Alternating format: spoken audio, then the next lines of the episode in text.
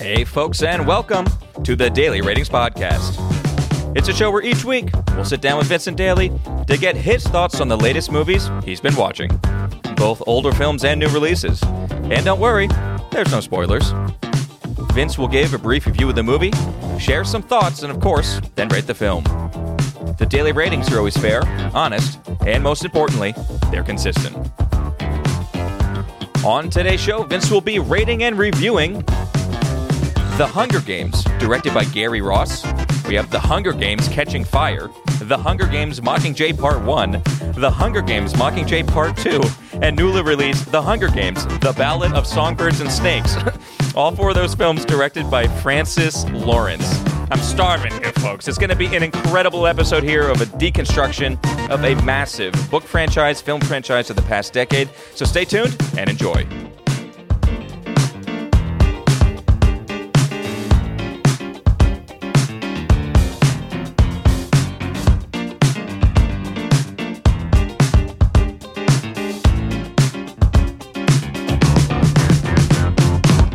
Mr. Vincent Daly, how we doing? Thomas, how's it going? Are you catching fire this week? How you Catching doing? fire? You're starving all week, it looks like. I'm withering away over here. um, the Hunger Games new film is here. It's a perfect, perfect five slot. Perfect five slot. Uh, about as perfect as we get. And uh, definitely, I mean, the king uh, of these young adult films uh, really. Uh, was was something that I, I really didn't care about these movies too much coming into them though. I mean, I think it was kind of important to get my thoughts down on it, uh, whether it be for a female demographic or uh, or just that they're really big. You know, Uh, yes, big female demographic, but nothing. I think it's more split between like the the teens uh, than Twilight was. Like I think Mm. yeah, when yeah. Twilight, Yeah. or like Crawdads or something like that, pure, Oh, sure. pure, uh, the kind of female audience. Yeah, yeah. This goes back and forth a little bit. I think Sure. Because there's some action there. There's some grittiness to actually. these. yeah, absolutely, absolutely. And what's crazy is it's literally we've only really known the Hunger Games in film for 11 years, and this is the fifth movie, which is just wild. Mm. Yeah. because the first ones came out in, in 2012, 13, 14, and then 15. Yep. which yep. is wild. And like clockwork with the books. The books are like 08, 09, 010. Uh, so Can't say I love. I guess that's how that is. yeah, I I think it's just the market looking for these young adult adult movies. They they wanted them, and I mean there was success in the book space as well. Big- well, so I mean it, it's not like they they weren't going to make money or anything like that. I know it's it's more so a fact of I, I like it. I liked knowing that the author actually has a complete direction of where they want to go. Mm, sure. This is like Game of Thrones, where Absolutely. they're, they got to be like, hey, I need more material Wait, here. what you're making a game now? I, don't you want to finish the books? it's it's that whole thing, you know. Yeah, yeah. So, but all in all, they're, they're very successful. Of course, this shot Jennifer Lawrence to fame Mm, yes, because 2012. I forget when Silver Linings Playbook came out. Was that 12 or 13? I want to say 13. Okay. yeah. But right around there. Yeah, And this is when people were like, she was hot on the scene. I mean, she was very young in 2012. Mm-hmm, it's just funny. I feel like we've been with Jennifer Lawrence, with J Law, for almost 20 years now. Yeah. Not really the Not case. yeah, not really. I mean, I guess uh, 11. didn't she start on a sitcom? Yeah, I the mean, Bill, that's- she was in the Bill Engvall show. Oh, the Bill right, Engvall show. yes, that's right, and that's maybe right. another one. which is like I had a small crush on her because I watched the Bill Engvall show. really. I had a very I was brief just period. About shit on that show. That's a bad show. very brief period for me where I was into uh, what was that comedy round that they did? Oh, it was uh, with Larry the Cable Guy, Bill Engvall, Jeff Foxworthy oh, Foxworthy, that's right. Um, and Ron White. Why can't I think? Uh, Anyway. anyway, that Yeah. clan. I was into that clan for a very brief period. right, right. Um, but that was during the Bill and show. But yeah, definitely Hunger Games is what the you might shot. need, might be a redneck clan. yes. yeah, the, the, and then the Hunger Games is what shot J Law off, absolutely, absolutely. and she's been with us ever since. okay, should we just get into it right away? Any, Sure. any opening notes? I, I, I, no, I, I kind of have things uh, uh, layered in. Uh, so many of these movies are exactly the same. Yeah. So I will say I tried to walk into this with as much as an open mind as possible, uh, understanding that I'm not exactly the demographic here. I do like the world building. I like the sci-fi spin of it. Yeah. Not trying, you know, if something was going to piss me off about these films, Yeah. uh, maybe just take a half step back because ultimately, I, I I wasn't reading the books or anything like that. Put the you know? fangs away a little bit. Yeah, Take the yeah. claws back. Take the claws back. Okay, so to two opening things for me. One, so I did not get a chance to watch any of these. Okay. I, I actually kind of wanted to, but I have seen the first one before. Uh, Okay. But even today, at, even at work, I did I did listen to a lot of content. Sure. And went back and kind of timeline stuff. Okay. I, I, I agree with you where I kind of like the storyline. I like the whole premise. And I'll say right off the bat, just these films in this PG 13 where teens can go, it's kind of safe still a little bit for 10, 11, Mm, sure. 12 year olds for their Yep. family to go. I like it. I like that kids have this option. Yeah. Something a little bit more rough and tumble. Absolutely. Now, Absolutely. Our age. uh, and then my only other question is Did you watch these in order or how did you watch? Uh, I actually made sure to watch them in order. Uh, not that I think the new one as a prequel mattered so much, but it does. Our main character is basically the big yeah, emperor, a bad guy, uh, President Snow. Okay. So it was kind of I wanted to see the end of of the the saga, if you will. Okay. Uh, before having the So- prequel. Okay, so you started with just Hunger the Game- Hunger Games, yeah, yeah. and then you ended on the prequel. Oh right, yeah, no, no, I didn't watch them in chronological in the sense that the new one was Yeah, first. okay, no. gotcha. Yeah. Okay, all right. So with that, let's get into it. You structure these however you want, however fast you want to go. right, right. Uh, let's start with the OG. This is 2012, PG 13, two hours and 22 minutes. These are all over two hours, all PG 13. Yeah. So that's the lane that we're in. Yeah, so absolutely. Which think- was not something I was excited to see, but uh, they all they all kind of blurred together in a lot of ways. So This is The Hunger Games. And right away, set it up for us a little bit, Vin, and how'd you like it? Well, I would say where I'm coming into with all of these is that I am on the leash. I'm on the hook for the world building. what I am not on the hook for is, believe it or not, the Hunger Games itself. Uh, I feel like the competition elements and all of these, the action just unfortunately falls short, probably as a middle ground and not showing blood in the very violent uh, games themselves. Right. Uh, they got to do the PG 13 thing, which is totally understandable. And definitely not into the young adult uh, uh, romance triangle that, uh, eh, while I think for, in, to the point of watching all five of these movies, I was kind of fooling myself to say, oh no, but it's a sci fi. no, so you. no, it's, it's definitely like a love triangle. Uh, so it's a, a teen romance. Uh, our director, Gary Ross, has a limited filmography. Two films I want to note real quick uh, Seabiscuit in 2003, which. Uh, a movie I just kind of wondered if anyone remembered anymore. I feel like Seabiscuit had a moment. yeah, I, I think so too. Yeah. Uh, maybe Well, that's the thing, We'll re- revisit Seabiscuit next For you week. and I with Seabiscuit, back when we were craving World War One movies, Yeah. before all the World War One movies came out, we would always go back to, oh, Seabiscuit. we gotta go Seabiscuit. And then horse movies. yeah, just, Just the- Seabiscuit would come out. Yeah. that and War Horse. That yeah. yes, exactly right. Yep. And his latest and last film, the fine winner of the Tommy Flip Flop, Ocean's Eight. Oh no! he did Ocean's he did Ocean's Eight, and then hasn't made a movie since. So, I, I honestly, I don't know if he's dead. I don't know if he's in a ditch somewhere. I don't know.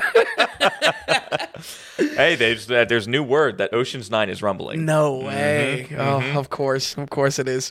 Uh, this comes uh, only two years after the conclusion of Susan Collins, or Suzanne Collins' trilogy of young adult novels. Uh, folks, uh, The Hunger Games, once again, and why I was interested in this on a surface level is I think it's it's good for um, the the ongoing study of of covering everything. Uh, the Hunger Games is a great lesson in striking while the iron is hot. Adapting these into movies came just in time to fill the power vacuum after the Twilight series was wrapping up in 2012. Nonetheless, this coming out on top with plenty of competition. The peer young adult series of Maze Runner and Divergent all sharing a sci fi spin to kind of cannibalize the market. Yep. Uh, and of course, this includes uh, just constant criticism online of uh, the movies and the books ripping off the premise of a battle royale from the Japanese cult classic Battle Royale, uh, which uh, honestly feels inescapable in comparison uh, in comparison to this first movie.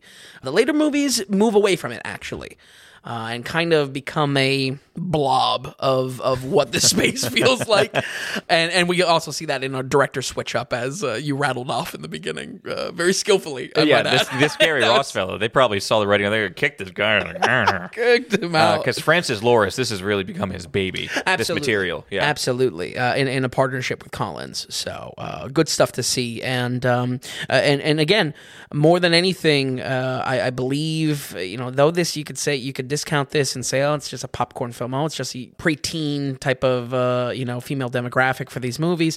I think there is value in studying anything that is. Um, uh, successful to this degree and see what it does well and see what we can take away from it. Yeah, you know, It- this has big cultural relevance. Yeah. I mean, one, it brought Lawrence to the stage. Sure. it does have big actors in it, and all the reasons that you just laid out. Yeah. It, it, it- these are very successful. The books are very successful. Yeah. It's good to get these on the site. Yeah. and, And- all previously unrated, correct? all pr- yeah From, like, the exactly master list and everything. Yeah, Cap space. absolutely. This was kind of a black hole uh, uh, for me in, in watching film, and not that I would again watch these normally, but I really wasn't watching a lot of movies during this time, especially in like 2012, 2013. Sure. So, Okay. uh, in the Hunger Games, uh, we see 12 impoverished districts all coughing up two tributes, 24 total, to compete in a death match where only one remaining will stand. Jennifer Lawrence plays Katniss Everdeen, a stubborn but virtuous teen girl who volunteers as tribute to save her randomly chosen younger sister. Uh, we are thr- thrusted into a dystopian capital of Panem and we see their twisted view of reality um, as the 74th Hunger Games looms over our children contestants. Uh, you know, this. The children spin, the battle royale spin, you know, it has bite to it. I feel like uh, knowing how the action plays out, I can't give it a lot of credit because it, it shies away from the in, the implied gore, the implied viciousness of things. Um, but uh, I feel, to your point, Tom, in a in a preteen audience, this hits really hard. You know, I mean, I feel like the violence here is is all you need to really be about this series. If you are, you know, younger and watching this, I think one reason why this strikes hard, strikes well with me, the whole premise is this very just reminds me of, and I don't think we've gotten a decent movie Mm-hmm. because I think Ice T was in the only film Oh, that came out. But this is like a kid version of the most dangerous game. Oh, it's yeah. man, man hunting man, Absolutely. essentially. And that premise, that premise is always going to be good. Yeah. like, I'm always in. yeah. And so I think I think adapting it for kids, uh, you know, I- I'm I'm very pro. Yeah, pro Hunger Games. I'm in support of running the Hunger Games in real life. this uh, being a teen competition story, though, uh, we have to sit through many, many training sequences to kind of set up our MTV style challenge uh, with uh, with a bloody spin. Uh, once we get into the competition, however, that's where things play out a lot more generically. I feel like the the shittiest thing about this first one in particular is that the Hunger Games itself is probably the least interesting thing the movie does because the action is so held back. Mainly, I think it all ties into some floppy rules of the game that could be used much better to crank up tension just in a in a in a screenplay or for the for the plot of it. One rule bend in particular feels incredibly stupid, uh, where they basically just change the wind conditions out of nowhere twice. They flop back and forth. It's it's the Tommy flip flop. So, so you don't like so people who aren't quite aware of it. This battle royale thing of the Mm-hmm. kids, they're in a controlled, uh, manufactured ecosystem. Yes. that can be controlled by the ha- what is the higher class called? Uh, I actually don't know. They like the aristocrats. Yeah, I don't know what they would be Okay. called specifically. But, but anyway, the, the, the game makers Yes. Mm-hmm. and, and the real rule decision people, they can, on a whim can change weather and Yep. drop crazy things in, into the arena. Essentially, Yeah, there's there's a there's an interesting economics to these early ones where it's it's about uh, spin. It's about perception uh, Uh-huh. in these games and how likable you are. Uh, which uh, again, in addition to the world building, in addition to the sci-fi aspects, that's what I love the most about it, and where it played into some excitement, even for the new release, being in the, if you will, the heydays of uh, of, of the Hunger Games. So that surprises me. uh, it did. You know, I thought you would have been all about the battle royale. I was like, let's see some kids go after each other. You know, it's, see some bloodless. I, I thought so too. The scenes they're just they're just super weak action wise. Yeah. you know, Katniss does not as a character, and I agree with this. I don't want her to be a, a war hero or anything like Right. that. Katniss does not want to kill. The majority of these kids don't want to kill. Mm-hmm. So I feel by making that line in the sand. you automatically make your other teens that are eager like just kind of like really loosely written sociopaths and psychopaths like Yeah, bloodthirsty definitely. psychopaths so like that's weak and it has almost like an ender's game vibe where it's like the competition is like all right you know Uh, you know we we, we see who's the who's that's the a best great comparison, you know? actually. yeah That was a huge disappointment. Yeah. yeah, and it's just I, I don't know. I, I think in, in when we're actually in the Hunger Games, it doesn't have as much bite as it this premise, this summary would let on. Uh, right. know? Okay. So And you uh, said specifically of the first one, and I could almost give this a longer leash too because we're you're easing into the audience. Almost. sure, different And- director too. It hasn't hit the stride. Right, and with all these films coming out, it's it's as the games kind of need to get more and more crazy. For us as an audience watching these films, Mm. Yeah. you need to amp it up a little bit as well. Absolutely. And, and that's really why Catching Fire was uh, was a good time. Uh, I'll, I'll Okay. make I'll make note of it, but uh, I like the, the the cranked up stakes a Okay. lot in cra- That makes Catching sense. Fire. I have to say, as a positive, they really I, I really did enjoy J Law's performances performance and the character itself of Katniss. Uh, she is principled, she is well defined uh, through the many scenes that test her character. I think uh, of how this movie is structured, pretty much all of them are structured around testing the the the virtue of Katniss's character, what she will stand up uh, against, and what she will put up with. On the other hand, such a strong character work. Almost every other teen performance is just terrible. I mean, like, Yeah, this is where the Ender Game kind of aspect comes into play. The, like the main kid, wherever he came, the main guy. Oh, oh, Peeta. Yeah. Uh, Well, you like him? No, no, no. But he's, he's not the main guy. It's- uh, my my my shorthand for the Hunger Games is Katniss wants two boyfriends. but we'll, we'll get into that. But yeah, everyone Yeah. everyone is just really it, it's, it's not a good performance. There's there's just such an annoying arrangement of you know psychopathic assholes that like it's just le- easily my least favorite part about the film. And it all kind of is just watered down because Yeah. everyone's tr- trying to be over the top. I would say the one successful Mm-hmm. over the top person is Stanley Tucci. Absolutely. Because- oh, we'll get into we love the Tucci. I, pretty much anything around the gov- government, uh, Pan Am, the evil empire. Uh, I'm down. And Pan Am, oh, just to say again, Pan Am is the world that we're in. yes, Pan Am is basically the, Pan Am is the, the nation Right. uh, of the Hunger Games, it's- which is a capital and 12 districts. Okay. So. and is it pronounced like the old airline? No, Pan no, Am? uh, it's a P A N E M. Yeah. Okay, gotcha. Yeah. I thought that was maybe a tie, actually. To I, you know, I was theory crafting on the sci-fi From the airline? yeah, yeah. I thought, I thought because I thought it was dystopia. Maybe there was like this. Uh, I don't know. This is supposed to. this, this capitalistic, you know, consumer centric. I don't know, but no, no, no, uh, not at least in the movies. Uh, I didn't find anything. Um, but, but- yeah, but- that, yeah. that's the nation. okay, I took you off a tangent there, but back to performances. Everyone pretty much fails. Uh, yeah, Other than uh, uh, everything. teen performances fail. Yes, Uh, yes. I, I like oh, I like yeah. all the adults, especially how hammy the villainy is in this. Yeah.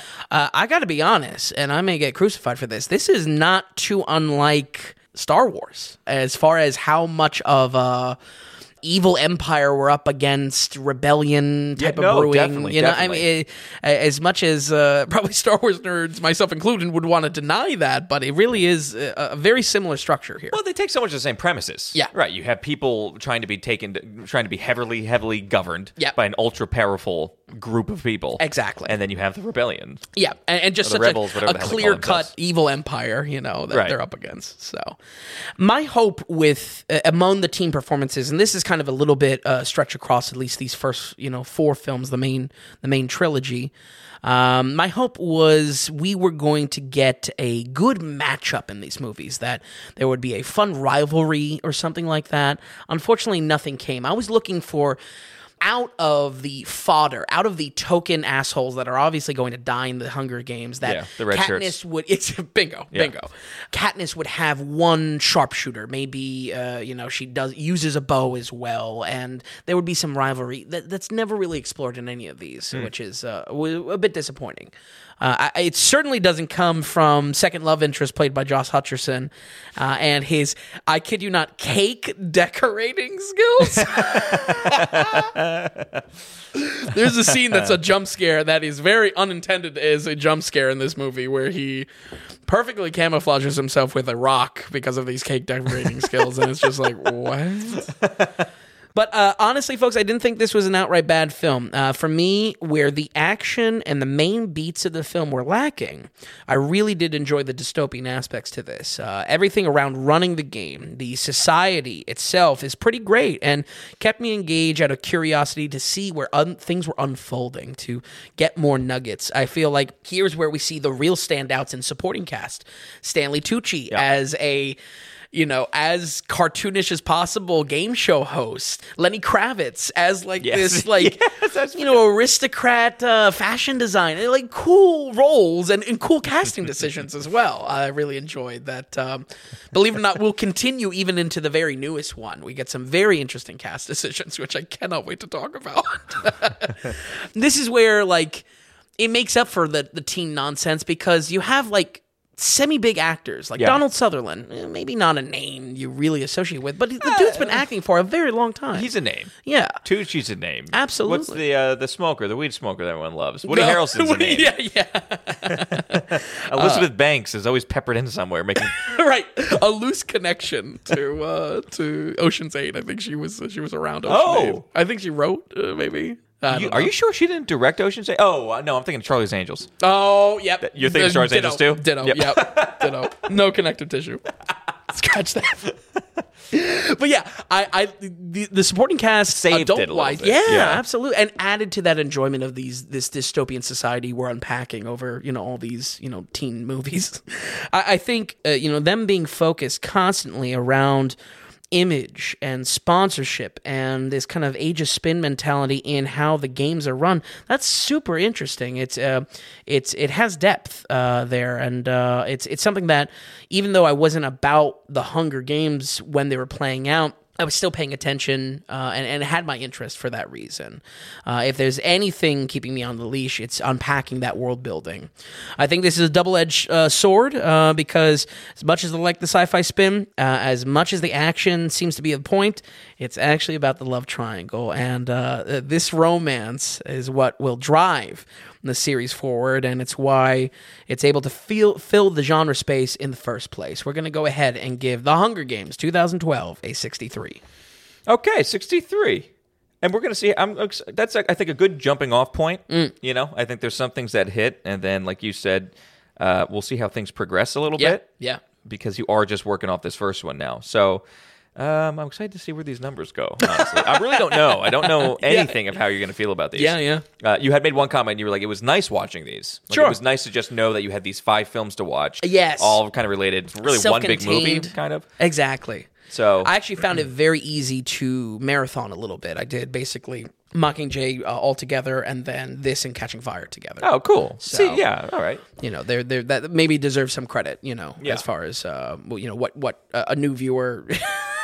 if I happen to be successful at recommending the Hunger Games, you know, to someone that hasn't seen it, they might enjoy that aspect. Cool. All right. So, like I said, we are jumping right from 2012. These are all in sequential order. So, this is 2013 right away. This is The Hunger Games Catching Fire. You already said that you kind of like this one. Yeah. This is now directed by Francis Lawrence, uh, who's just taking the helm on all the rest of these now. Mm-hmm. Uh, so, Catching Fire, how do we come back to the second film and how'd you like it? pretty much everything you want in a sequel uh, has a good playbook to how to make this sequel is in that you basically take every aspect that was working in the previous one and amping it up and maybe cutting some fat. And um, actually one area that i think is very strategic is that they cut teen combatants from this uh, which is one of the most exciting things I've seen in watching a movie movie back to back. So I was like, "Hey, listen, they li- they fixed their problems. yeah, someone else was saying this somewhere during 2012 and 2013. Like you said, director wise, Francis Lawrence is basically the creative lead for the series here. Um, uh, under his belt is our TV afternoon gems like I Am Legend and Constantine. Uh, and I was excited to crack into this because this is obviously his most famous uh, films now. This is a direct sequel, so I'll try my best to stay away from spoilers the best I can. But most obvious here is that Katniss is still around to fill a trilogy of movies and a movie about uh, one man surviving. Right, So- right. Catching Fire deals with the aftermath of the 74th annual Hunger Games and how rebellion spurs in many of the 12 districts. Um, you know, how this hasn't happened before is anyone's guess.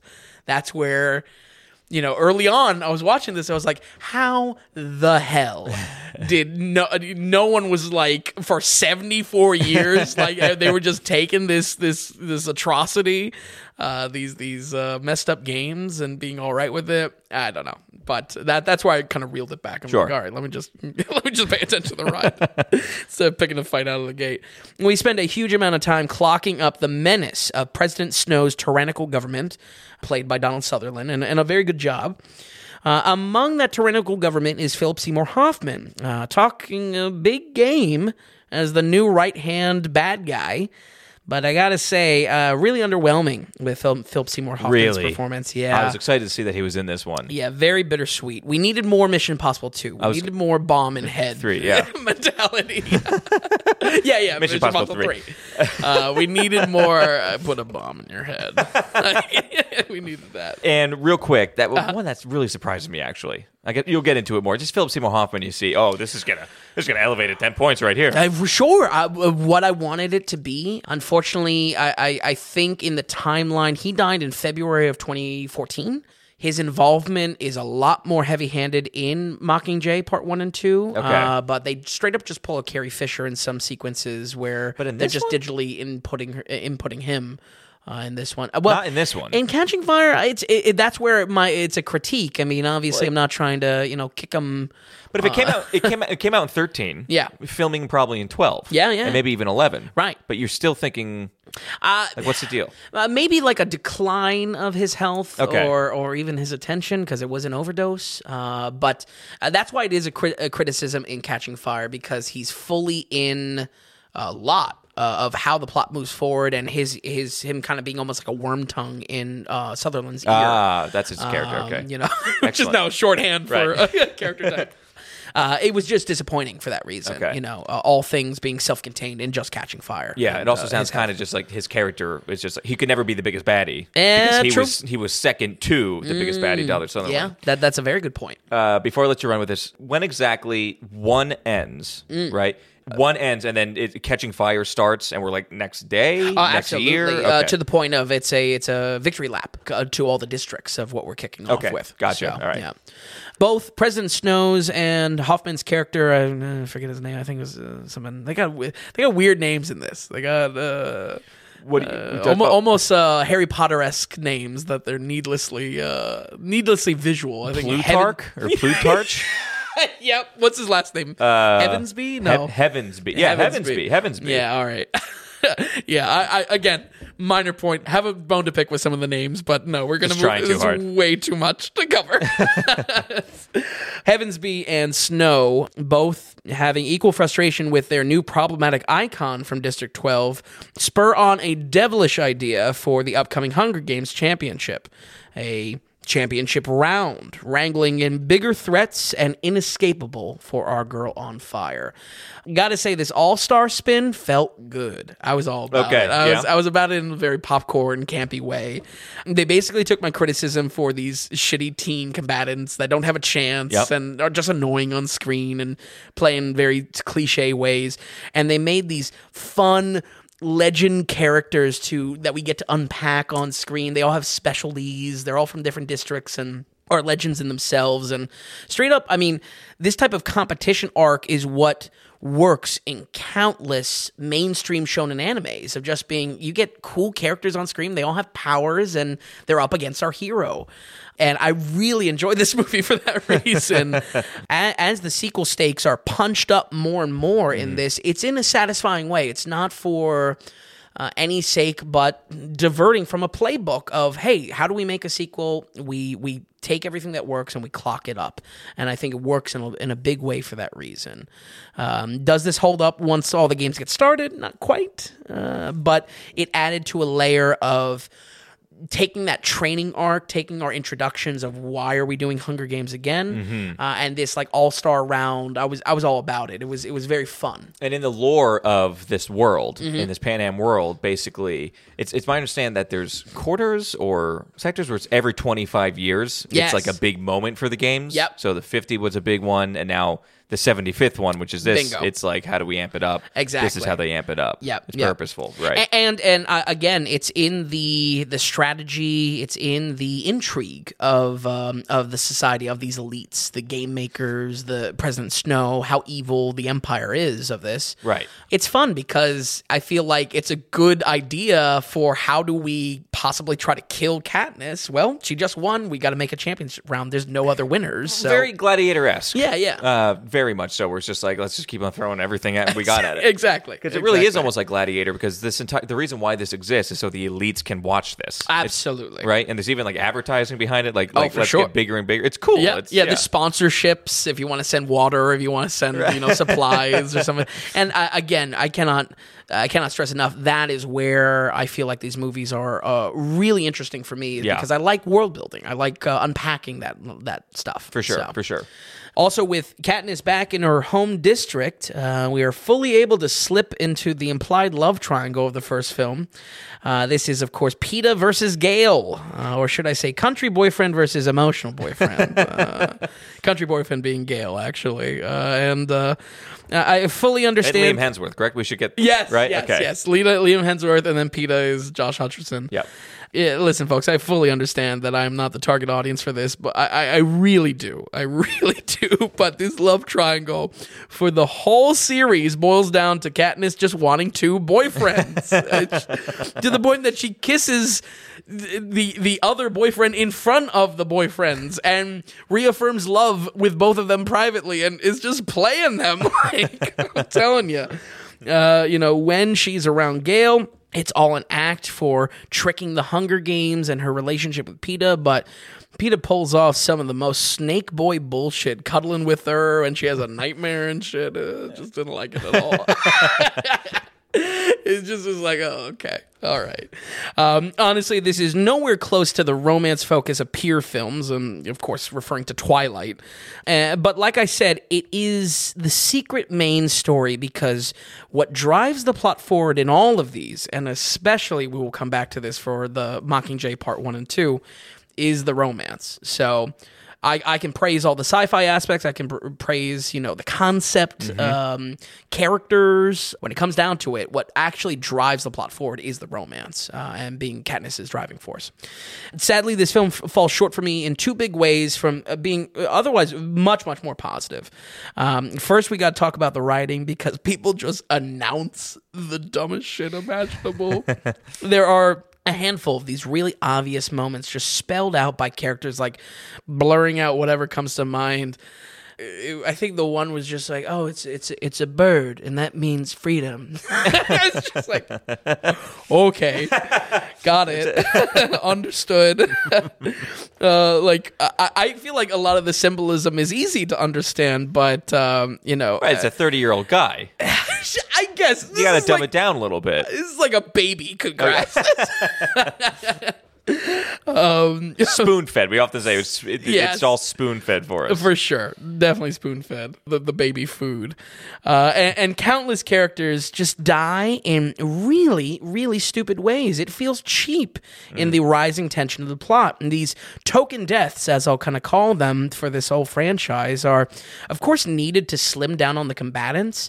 Not once do any of these films actually utilize its premise of twenty four, two from each. There's I mean, within the opening moments of all these Hunger Games, they always slim down to like 12 or 10. So it's like, why have it at all? But uh, regardless, we need 24. And, you know, these token deaths are just. They just feel effortless. They Yeah, feel yeah. like, uh, once again, my critique of the rules of the Hunger Game, they feel too floppy. They feel loosey goosey. And uh, the tension is going to come from understanding the stakes as an audience, understanding the rules as we do, as the characters understand the rules. Does that make sense? Absolutely, yeah. Yeah. Action on the second half of that is uh, swapped, uh, swapping the battle royale for something else, which uh, might not be apparent on the surface. You might look at this and say, "Oh, it looks like the same type of thing." On the surface, that premise of twenty-four walk in, one walks out. It's there, but moment to moment action is closer to a Jumanji style pu- puzzle uh, or challenge. It's less about Mortal Kombat and more about like survival puzzles.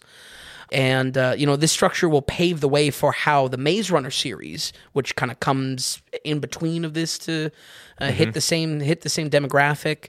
It'll it'll pave the way for how that feels, which looms around the corner to make sure to be there for anyone, any young adult not digging the Hunger Games series.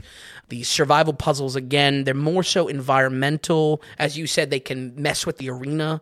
Uh, Yeah. with like weather and stuff like that. More and more, we we lean further and further away from Mortal Kombat and the viciousness of that, and more like how do we survive as a group? And That's a shame. Someone's gonna die. Yeah. you know, as a result of you know, it's there, there can only be so many characters.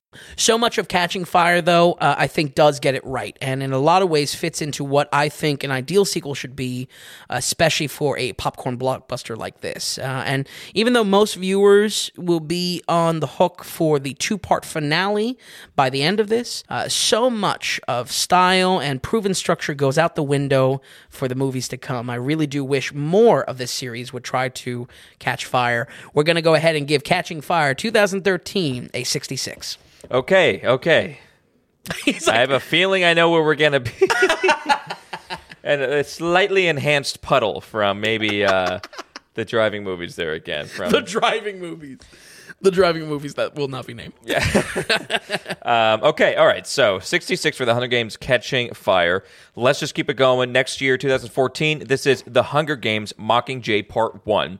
And let's start it off right away. So, once again, Catching Fire ends. Mm. We start, this is picking right up, same day, next day, or we have some time lapse here. Uh, a little bit, a tiny bit of a time lapse, uh, just Okay. because of uh, what we're setting up for what will be the kind of empire versus rebellion Sure, that is okay. brewing.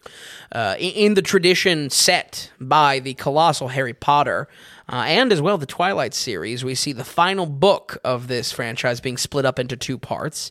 Uh, and I think it's impro- appropriate to touch on this where it has only increased in popularity in 2023. Uh, Spider Verse and Fast X come to mind. Oh, just don't forget about all the TV shows Yeah. that break up their last seasons. Oh, very true. Which is the most annoying thing. Very It's true. just it's it's quite aggravating. yeah. You know, if I asked my younger self, folks, I would have said I despise this trend. This is probably my least favorite Yeah. trend going back to the years that I might have been watching this in 2014 or, you know, and, and prior. You going back on this? I don't know. I think I get, I, am getting, I'm growing softer in my old age. Yeah, right. yeah, yeah, yeah. uh, I think uh, I don't know. I, I guess where I'm coming from is that as a critic now, I want to keep emotion aside. Yep. Be as rational as possible. of course, of course. But also as a critic, I, I kind of want there to be a function of like, as a as a singular question, is the two parter worth it for Mockingjay? No, not at all. Not at all. Like I said, they're both over two hours. Yeah, and, and So, I mean, honestly. is- go ahead. for the 20 minutes they shave off of the typical two hour and 20 or so uh, they Right, should have just made one three hour th- film could have very easily Could have handled done. everything. absolutely to the point that mockingjay part two we'll cover in a second i mean first 40 minutes are functionally just a recap of part one Oh God. Okay. uh, or, or maybe you know rehash so unnecessarily slow. Yeah This part one and part two. I, I think so, or more so. Not even that slow. It's just a waste. Uh, it's it's going over the same things over and over again, and almost needlessly adding to the pile uh, of what was already apparent to. I feel the the series and viewers of this. Okay. As for our setup, the revolution is here, and a hidden communist District 13 is trying to stoke the fires the Mocking- Mockingjay started. Katniss is surrounded, and I mean surrounded by death and at her breaking point, but she pushes onward in defiance of President Snow for the good of Panem. For the first time, she's able to see the full horrors of what Snow is capable of. So she embarks on a journey to spotlight the atrocities uh, that are suppressed for so many. And while she plays the role of the Mockingjay for propaganda, her real goals are set on recapturing Peeta from the Capitol, her long lost second boyfriend. you know, I, think I think this is a perfect example here. I mean, it's uh, while Katniss, sure, she talks a big game and has a lot of opinions on uh, burn down the empire and and, Yeah. and uh, that would land her in this rebellion normally what actually is driving her forward is just getting Peeta back Ah. okay. while country boyfriend is with her by, by her side, so supportive, so all about that rebel life, you know. And it's just man, it's it's constantly they need the love triangle. Uh, the, I feel like the the screenwriters adapting this story were like, if we don't have the love triangle. They won't pay attention, and I don't think that's the case. I really don't. I mean, very much the Twilight formula. Yeah, exactly. Did we go for Pattinson or that other guy who didn't end up making it in Hollywood? There you go. Right. There you go. as as the movie played out. So, to my disappointment, uh, this movie leans far, and I mean far away from the society intrigue that works so well in the first hour of both of the last films. Uh, both in visuals and ideology, uh, District 13 is a olive drab mess of intentionally lacking personality, but is also impo- impossibly boring to unpack in the story versus the messed up dystopian society and so much depth to how they interact with the Hunger Games as a premise. Due to the rebellion plot, we get a lot more action and military operation sequences. And sadly, once again, action is just not the strong point of this film. Yeah. Not the strong Yeah. point of our director either. And I think that's totally fine. You don't have to make Yeah. an action film, but it is an action. Guess what? It is an action film. Katniss's primary action as a character is being paraded with a film crew to muster support uh, on two levels. It just doesn't work for the plot or character arc. This was probably most disappointing because by splitting up the part one and two, we are not testing Katniss in the way that the writing has been so strong. I gotta really say, like the writing is strong around creating the hero of Katniss Ever- Everdeen, testing her, uh, Right, defining her through the challenges she's overcome, and here. It's watered down in probably the worst way possible. That it's just like she's not tested at all. There's nothing gained. There's no good information. There's no development here in this part one, and that's why it's a little bit of a waste. Okay. Okay. So, uh, most idiotic of all is continuing this romantic tension with Peeta and Gale. Man, oh man, you know, uh, like I said, poor country boyfriend Gale. He finally gets Katniss all alone, and she she cares about just saving Peeta. Um, the fact that the rebellion then cares about Peeta at all is mind bendingly stupid uh, as a singular asset and all the things I have to worry about. Uh, and it's the only bargaining chip that Katniss has to sway the plot. Don't get me wrong, I wouldn't want J Law to suddenly become a military killer soldier. She's she's got a high body count. You know, that's not the arc of the character. That would be much much worse. Right. Right. But at the she same doesn't like to kill. no, no, she doesn't. Right. She's trying to avoid war. Uh, she's trying to avoid killing. Just how she, you know, she wanted to. uh, Her her arc is is perfectly demonstrated in how she volunteered for tribute Mm-hmm. to save her sister. The only the only reason why she has any care in this war plot in these in these meetings in these council meetings is she's just like, oh, but we got to get Peeta right. As it gets obnoxious. oh, I, oh, and then and then Peeta's also absolved of like any crime, right? And it's just like. uh, What? Why would they care? He's a teenage boy, and this is Civil War. Also, I'm fine with a drastic change in how a movie feels as a sequel, but uh, this movie has none of the same strengths as previous films and feels different in a way that just doesn't work, like flat out doesn't work. Scenes are war focused and have so little to do with testing Katniss's character, like I said, that, you know, despite this Mockingjay persona being larger than ever, character moments for Katniss are, are quite slim, actually. I feel the amount of scenes that we get where J Law is just walking around, jaw dropped at the atrocities around here, are just overkill. It's like, I get it. Right. It's it's just it's too much. Yeah, I get it. Uh, and th- and that's really where I return to that question: Is the two parter even worth it? You know, over half the film beats us over the head in saying Empire bad, and I, I, I I'll say some some scenes are striking, but it's also the lesson we learn for two whole ass movies. I know true. the Empire's it's bad. very true. You know, from the get go. Exactly. Yeah. I know Katniss hates the Empire. I don't need this. You know, I mean, this isn't the writing that I saw in the previous two films, and it's I I can't really blame Collins for it because it's clearly not her. You know, the books are one, two, and three. It's not this two part stretch. So. So you think they're stretching out her source material? Absolutely, Mm. absolutely. It's why I have a bone to pick pick with that trend to in the first place because it's like no, it, this doesn't need to be stretched out. Uh, it pays it pains me to say it's a waste, especially when we get some really fun, hammy moments with Donald Suther- Sutherland playing President Snow again.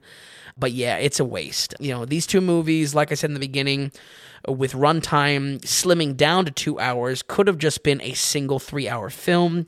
The whole plot just seems so disconnected from characters, and to me, stylistically, the film fails by embracing a more generic rebellion as its new subject. We're going to go ahead and give Mockingjay Part 1 a 40 on the dot. Wow, wow. Yeah. We're really not that big of a fan. Uh, I, I, almost go ahead. Uh, well, no, no, go ahead. Go ahead. Okay, well, I was just gonna say, I almost felt like this might have had the most juice going for you because I know how much you love Star Wars, and this Sure. is really This is where the war is This happening. is Yeah, the, yeah. the rebellion is here, Yep. and it's it's it's happening. Mm-hmm. Um, one thing, I think it was Poe that said the line. I forget. I think it was Poe, but the tighter they grip, the more kind of seeps out of the finger. The seeps out of the fingers. Mm. Interesting. and that's where I feel like that this is where this film is at. Yeah. where okay, we're getting ready now. Sure, sure. But I guess there's no Death Star, so we just have to. We, we're really the Death Star is Peeta, and the savior of Peeta. Interesting. Maybe, maybe. I uh, will. just maybe. Um, okay, so let's keep it. Let's keep it rolling here. So right at, next year, 2015. This is the Hunger Games Mockingjay Part Two. Uh, this one's a little bit longer. This is like your two and a half hour. Um, I think it's still two. Yeah, I think the the new one is two and a half hours. uh, okay, you're right. You're right. I'm sorry about that. no, it's cool. Uh, Yeah, yeah, two seventeen. the other one was right. two three. I mean, eh, what are we doing here? Regardless, uh, part two. Where are we ending up here? And and how'd you like it? Uh, well, I, I think this was better in the way that a, you know a conclusion to anything like this. It's has to be better. cathartic. yeah, exactly. It's it's the it's the finale. I mean, if you're Right. not gonna like the razzle dazzle, then you know do you like it at all? Right. I, I suppose my bone to pick with this film is uh, it's the film that killed Se- Philip Seymour Hoffman, but but um, you know, sadly, it does it does mark the the last time he would be in a film. Uh, like I said earlier in the reviews, dying in February 2014, and and again, more than anything, kind of bittersweet. His his character has uh, a serious role to play in all of these, and obviously. It is a very hard dice roll if you have the passing of an actor. We covered this with a good handful of movies, actually, even on the podcast. You know, them kind of digitally switching them out as they did with Carrie Fisher in those Disney Star Wars movies, um, just doesn't look good. And it's a good, a good while earlier in the tech.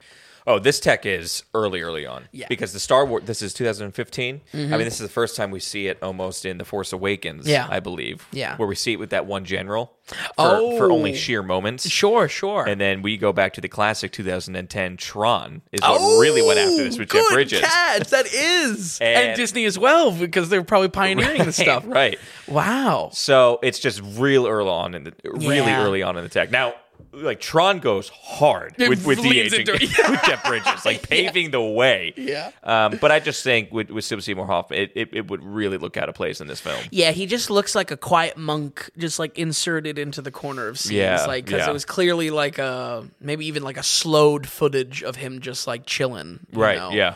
Um, B cuts, things like that. yeah, exactly. And, and again, my heart goes out to a production. You you make the best of it, that make the best you can, um, especially with someone so pivotal. But yeah, some, something that kind of was was bittersweet in, in looking at this. Mockingjay Part Two is nearly identical to Part One for the first forty minute runtime, further proving it really should have just been one movie seriously identical beats are put in front of us that mostly are pulled off better than all of the beats in part one Okay. Again, To- makes sense. yeah Like, uh, it's this way it should have should be. yeah, yeah, True. Right, right. I'm, I'm glad that it wasn't like it didn't like split it and pepper part one with some of the good Right. mo- the, the the better moments of part two. Yeah. It's it's just a shame that they, they split it up at all. Uh, I I kind of can't get over it because of how much I kind of believe that you don't even need to watch part one uh, to continue on to this movie. Oh well, like you said, the first forty five minutes are catch up anyway. Exactly. It's catch up. It's also uh, rehash in the same in the sense that like Katniss sees similar types of astro- atrocities of war uh, and has a similar takeaway for her arc uh, as a character. You know, one in particular towards the beginning of the story beats anything stylistically of part one and could really, you know, just be shorthand for skipping that movie entirely. Um, uh, and if, you know, if anything, while encouraging skipping part one, I found myself a little actually numb watching these back to back in the better moments of the film after seeing Jennifer Lawrence's sad face crying over war atrocities so many times. I was actually numb to the more heavy parts of the film later on. Makes sense. Because it was like, uh, wow, I mean, they're, they're putting this girl through through hell, so much trauma on her, and and could be powerful. It doesn't hit. It, it, it I really numb is is the word that comes to mind. It totally makes sense with watching it back to back too. I can only Yeah. imagine if you're a 15 year old girl and you're waiting a year in between films. Right. Hits again.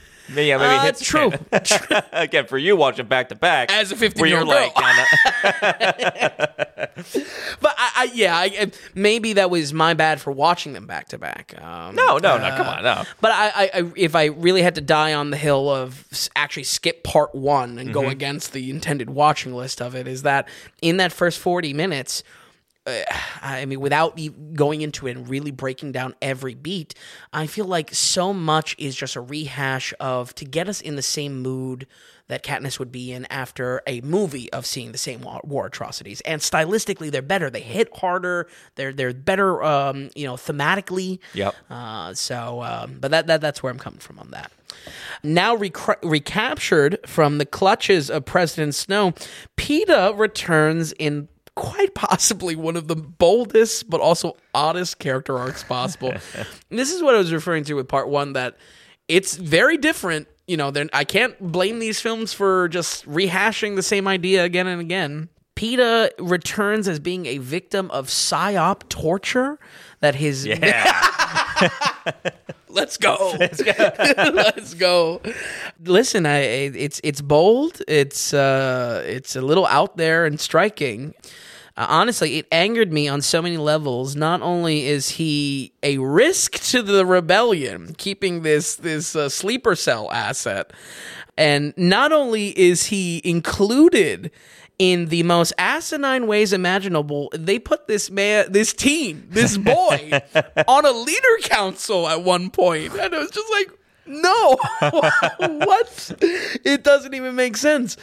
Uh, he is still seen as a you know a- above all of this he's still seen as a valid romantic partner for Katniss uh, that we will endure to the very end. Um, you know of, of the the 12 things this film tries to juggle in its conclusion this is by far the worst. You know I, I don't want to tear into this too much because I, I still haven't read the books and maybe there was more depth there in how the rebellion was operating or Their something books, like that I think you can assume that. Sure. Their books. Sure. Yeah, yeah, yeah. But uh, uh, wow, I, I just the the note for a while. I, I had three lines lit, written for Mockingjay Part 2 Uh-huh. uh, and was sweating how much I didn't think about the film.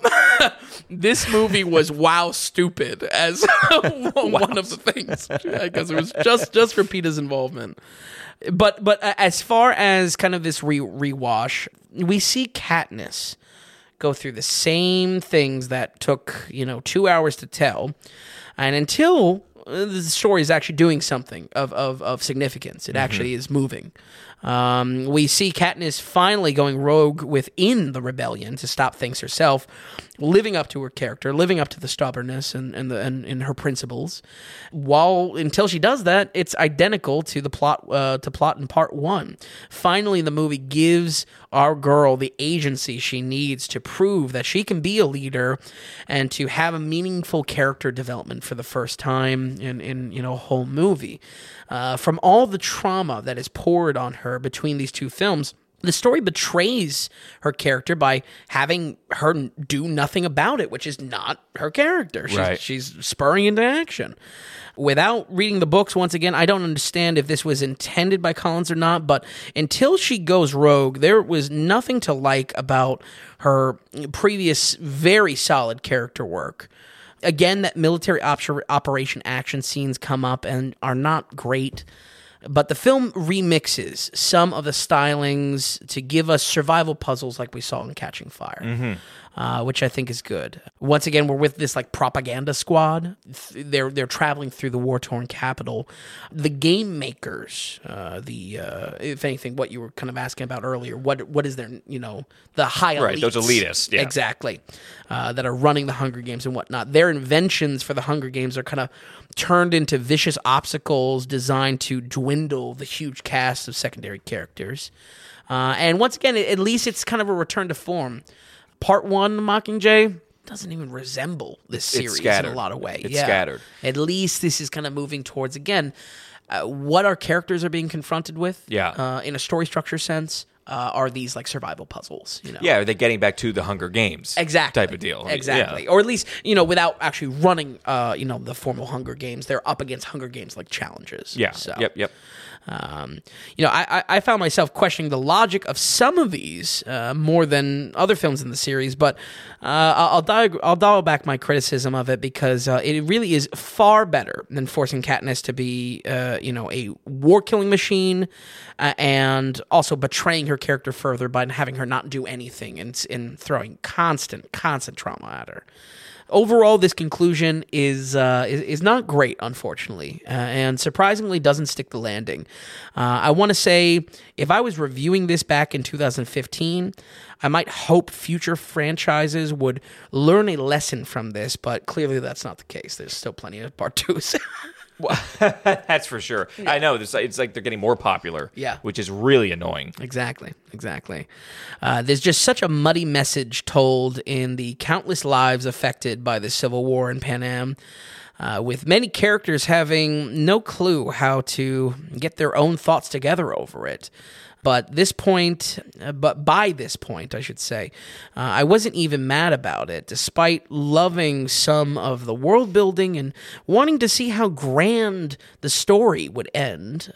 I wasn't mad because I realized what the story was about, and and all of you will realize it too if you watch this movie when the final moments focus on the romance. And you'll consider that the whole series was being driven by that all along. We're going to go ahead and give Mockingjay Part 2 a 49. Wow, 49. I wonder how good it would have been if you combine. So this is like four and a half hours, 4 Mm-hmm. hours and 20 minutes. If you combine these 2 like you said, to three hours, Sure. you're cutting a full 60 minutes, you know, shaving off of time now. Yeah. Mm-hmm. So much less backstory you have to deal with. How much snappier, how much more would, would each minute hit? Sure. You know, minute over minute. Yeah. Yeah, I, I, I'm- just hope that the newest Mission Impossible coming out is not going to have the same issue. We're, Oh, we're yeah. hoping that has a lot of punch. Oh, of course. How could I forget one, that with the not a lot of punch. Yeah. the first one. Yeah. I, I how could I forget? Uh, that that is another huge part 1 part 2. So We're gonna, like you said, we're gonna see more of it too. yeah. And all right, Vin. Before we get into our new releases, we are just gonna go ahead and go into our producer segment because we have a Mm. producer for today. Excellent. And we have a very good friend of the show, a very good producer. We have Matt D coming in. So, who do you think Matt's going after this week? this is a new fun game. Who's Who's he who going the- after? who- yeah, he's got his knives out on, on either one of us. I'm sure. I think I think it's going to be you. yeah, you got the last one. Okay, Matt D, Matt D writes, Tom, this one's for you. He goes, I have to call bullshit on something that has been bothering me for weeks now. and I have to admit, I've read this before. yeah. I got nervous. I I actually got nervous Wait, first time when I reading heard it. this. Yes. have to go bullshit on something that has been bothering me for weeks now. I hope you can clear up this irreconcilable contradiction. It's well documented that you have trouble staying awake for movies. Uh, comedy, action, four hour long movie, 90 minute movie, it doesn't matter. You'll fall asleep. The Tommy Yes! narcolepsy. He goes, yeah. You continue to talk about how much you enjoyed the three and a half hour long snore fest that is The Irishman. how can this be? Is it possible you slept through Act Two and didn't realize? Maybe you woke up after 90 minutes, finished the film, and thought, wow, that was a snappy three and a half hours. Scorsese did it again. P.S. After you answer this, can you ask Vin what, in his opinion, is the greatest achievement in cinema history? Wait, what? this is a heavy, heavy question anchoring that. Uh, thank you both. Enjoy the show as always. Oh, that's great. Thanks so much. So, okay. I love The Irishman. I don't know what it is. You didn't know you were giving a hot take when you when you said that on that episode. I, I, and I've said it in multiple episodes. Yeah. Here's the biggest thing. This is all everyone listening, Matt D. So, but pre-podcast, I would have time to watch movies. Oh. now, now it's eleven thirty. I'm You know. I finish up the newsletter and I think, all right, let's see how long I could last into you know Kong Skull Island. um, I really do. I love The Irishman. I think it goes. It just speak. It piques my interest. What can I say? J- Just like that, and again, Snorefest. If anything, Killers of the Flower Moon is more of a snowfest than The Irishman. By the way, I've watched the extended version of The Irishman. there's an extended version. I think there's an extended version. It's, No like, it's four and a half hours. Wow, I'm pretty sure. Unreal. Anyway, so I don't know. I, I gotta tell you, I just liked the movie, and it was pre-podcast. True. Still, when I True. watch, I watched it since the podcast too, and I think I stayed awake for it. Yeah. Anyway, I, I mean, what can I say? What can I say? It's Scorsese. I'm into it. Maybe it's a Scorsese thing because Killers of the true. Flower Moon, no issue, Right, right. no issue. it's just You know, I go in and watch Indiana Jones. You know, I got the gummy, the gummy nerds trying to get the sugar in me just to stay awake. just to stay away from Dial of Destiny. That's so funny. We'll But have anyway- to put Silence to the test. Silence is that movie that he did Oh, about the monks in Japan. been dying to watch it. Really? Well, because uh, you know, I really feel like people, and me included in this, Mm-hmm. kind of think that Liam Neeson is really kind of B. We all love him, but he's a B actor. Mm. He's kind of yeah. he had such a punch with um, the what was it, 1994's Schindler's List. Oh sure, yeah, 94, absolutely. 93, something like Yeah. that. You know, But he's become that. Uh, become the uh, Taken post, guy. Post Taken, yeah. and it's a shame, I think, because I feel like he's got chops. Yeah. Anyway, so um, I guess that's my answer to that, Matty. I don't know if that's I don't know if that's good enough for you, but basically, I guess I really like those movies, so it's easy to stay awake. across genre, anything. That's even so though good. now, even if I like a movie, there's still a chance I'm going to be falling asleep to it. it's true. Uh, but anyway, the Tommy just- narcolepsy. P.S. After you answer this, can you ask Vin what, in his opinion, is the greatest achievement in film history? you put that so succinctly as well. I thought he was saying when I first read, it, I skimmed it. I thought he was saying that this is me staying awake for these movies. oh, all right. Is the greatest achievement? No. So do you? What do you think the greatest achievement in I- all of film history is? Rain check on this. I cannot say this off the cuff uh, for the internet. How I about will you bring it next week? I'm- I'll get torn apart. How about you bring it next week? All right, maybe. I don't. that, that's real. I mean, what do you say? Sound in film? Yeah, exactly. I mean, greatest. achie- uh, We have to. That's too much. Too Okay, much. okay, yeah, we could spend three hours Right. on that. Right. Um, okay, thank you. Then he goes, "Thank you both. Enjoy the show as always. Uh, thank you so much. Matt, thank you so much, Matt D.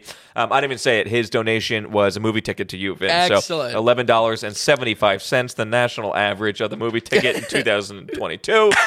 That's how we roll here. Uh, so a few things I want to bring up uh, specifically for this for this episode. Mm. Yeah, One, if we have new listeners or people haven't heard the spiel before, which uh, it- it- for every show we take a stop, we take a break here to thank our producers who produced the show, this episode. Mm-hmm. The idea is we're completely producer supported. We're not going to rely on advertising money, and we like to think no matter how big we get, no matter how popular we get. Uh, we don't want to treat you as the product. We don't want to shill a bunch of products to you, and then that gives us money from advertising companies. And it's kind of a messy thing. We're not going to care about the products. We're basically lying to you, and we're all about growing the advertising base or just Sure. getting more and more listeners so we can take all those download numbers and go pitch it to advertising companies. Yeah. Like you actually become the product.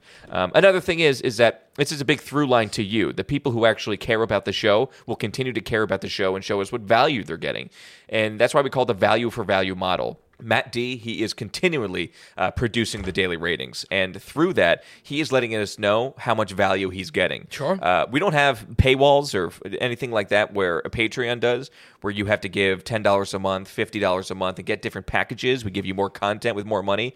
Uh, technically, it's all here, it's all free for you.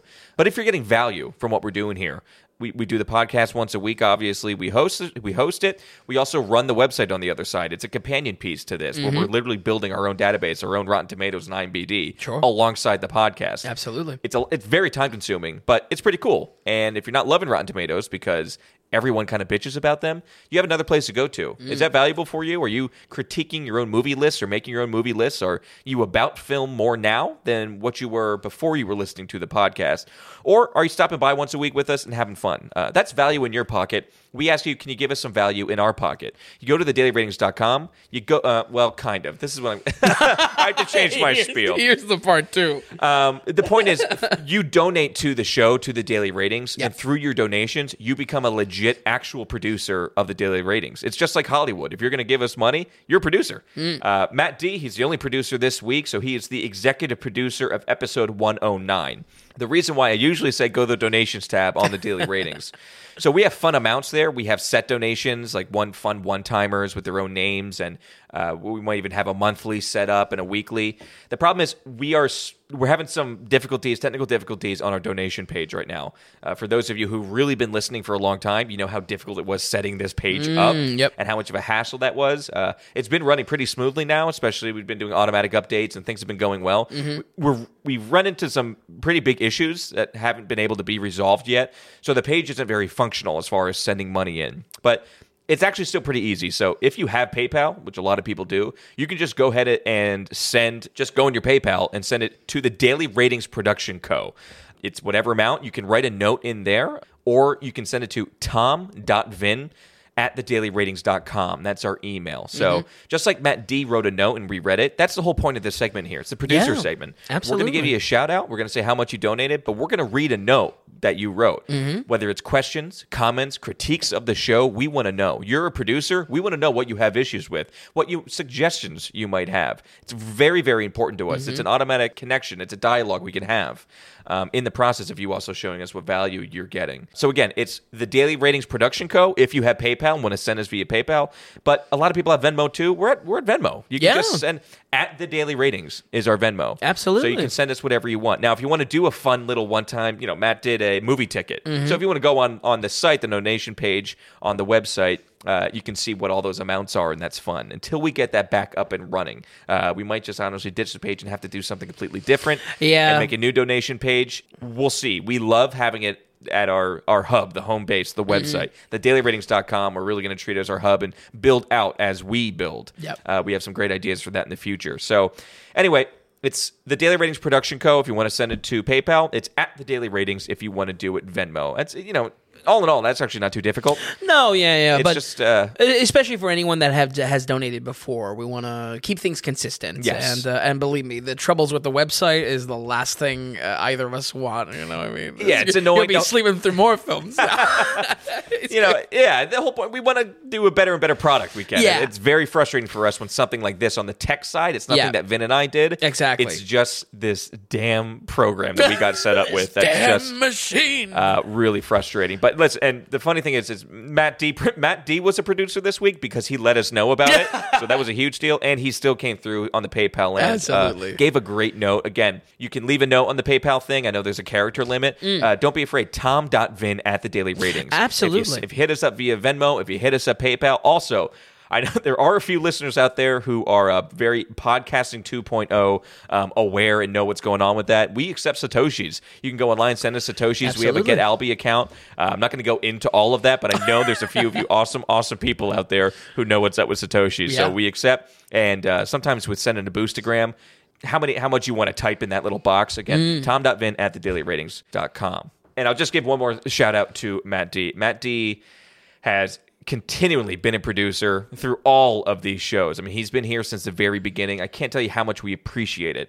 Uh, one thing I also I often say every week is like we I can see that we're growing every week. We can see the numbers on the back end, and uh, more and more people are listening. A cool thing to see is we're in a lot of states. You know, we are we are getting out of our little Keystone state here. uh, a lot of people around. Well, you have some world international, but uh, a lot in this country, all around in the 50 states that, that are listening to the podcast. So we know you're out there. Uh, it's great that you're listening. We hope you're telling people about it. Clearly, you might be a little Yeah, bit. yeah. But the big thing is, don't forget. it takes a lot of time to do. It's not just watching five movies, which is a huge dedication Vin has to do each week. He's also sitting down for hours and hours just to write the notes. I'm doing stuff on the back end here with the with the podcast and getting it set up and sleep where he getting can. getting the getting Getting- the episodes out. we have the newsletter that's going to be that comes out every Tuesday morning as well. Yep. So uh, you can sign up for that at the bottom of the website if you're interested in getting that newsletter every week. But you know, it, it's a lot of work for me and Vin, and we want to keep this a value for value model, completely producer supported. So just don't forget about that. If you're enjoying this podcast, you know, being around for a few episodes, if you're liking it, uh, it doesn't have to be a lot of money at all. If three dollars is a lot of money, we can't tell you how much that means uh, Sure. to, to us. It, it Absolutely. shows that you're really liking it, you're engaged. And again, you can write in a note along with it, just like Matt D. So, all right, that's enough with that. That's kind of how you can reach us for now, as far as if you want to donate, PayPal, Venmo, Satoshis. Yep. Um, we thank you also, Matt. Matt D, once again, executive producer of 109, and uh, we'll just keep this going. So, I'll get back to you on the, the greatest achievement in cinematic history.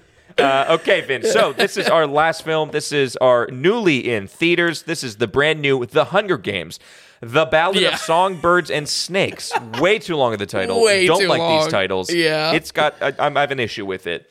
The the weird thing is, this does not have the buzz around it that maybe you think that, Yeah. that, that it would. I think there's straight up people that have no idea that another one was coming out. E- even to uh, well, so what I do with some of these series dives that I, I do, I, I talk to people that are mega fans of the series. Okay. just to get uh, without looking into too much online because I want to I want to be fresh when I come to this. Um, just to kind of get a, a, a gauge of like, hey, what what's the fan favorite?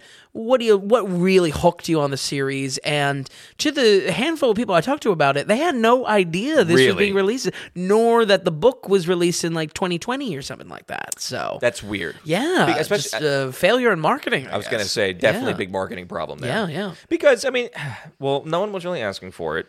for sure.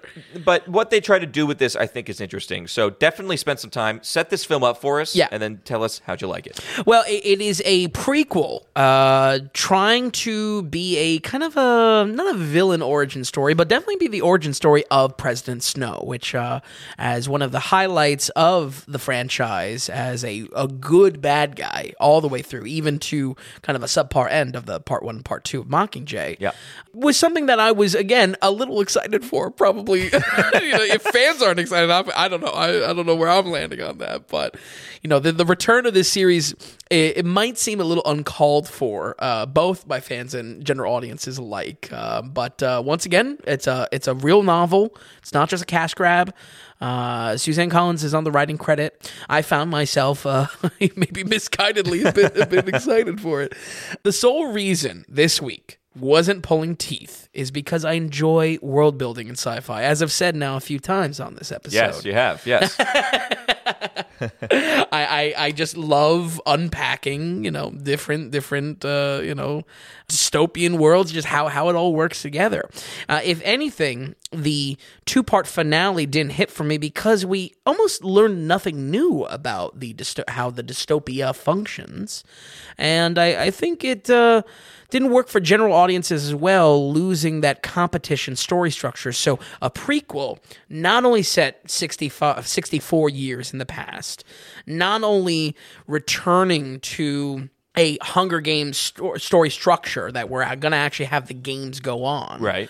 Uh, I feel like uh, it was it was an opportunity to have some fun in the setting without Katniss and the rebellion kind of taking a piss over everything. you know what I mean?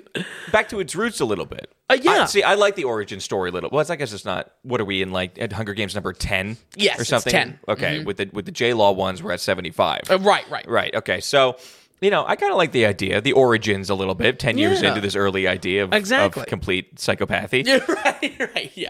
I, I, you know that this this I like honestly, uh, and I was kind of excited. I- Mm-hmm. Wow. I, don't know. I just just I, I was doing more. I was doing more lore research, not Sure, having yeah, a yeah, chance yeah. to watch things Exactly. And I was like, oh yeah, no, okay, all right. Yeah. Certainly wasn't asking for the films, but Right, now that they're here, okay. Where where do we land as critics, Tom? When we when we are more excited than the fans Maybe for a franchise? I don't know know, it's a where. problem. Yeah, yeah, yeah. That, that's when you know the concept is uh, is going to go nowhere. But in the longest sequel name imaginable, uh, Uh, teen teenage President Snow, played by Tom Blyth, I think his name is, Yep. um, is a young aristocrat that is forced to participate in the first round of mentoring for the 10th annual Hunger Games. This is actually uh, not really something I mentioned, but you know, in the main Hunger Game films, there is a mentor assigned to the district tributes. Uh, mainly, Woody Harrelson is our is who is assigned as one of the many aristocrats. You know,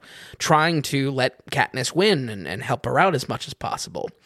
Uh, this inner look at Panem's uh, elites show us pivotal figures, including the first wave of maniacal intellectuals and game makers that dreamt up the horrors of the Hunger Games.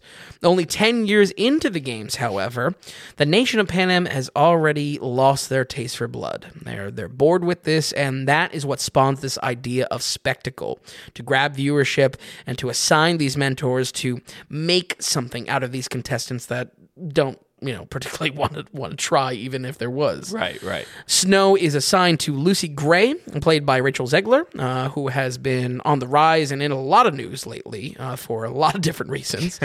Um, Very true. a uh, she plays a kind of an eccentric gypsy from District 12, and out of out of an unexpected spin, with this being the first televised, the first really sensationalized Hunger Games, she has a voice and is an artist that separates her from the pack on you know, very much what is going to become the Hunger Games being about spin, sponsorship, and money making ultimately.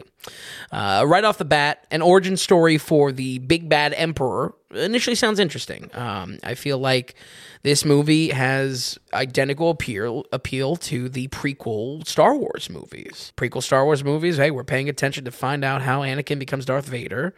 In kind of this way, I mean, it's, thankfully it's only one movie. Yeah, yeah, and yeah. I'll, I'll step in real quick Sure. because I like the idea of that. That's when I was doing the lore research and everything. Mm-hmm. When you hear prequel or just like how far back are we going?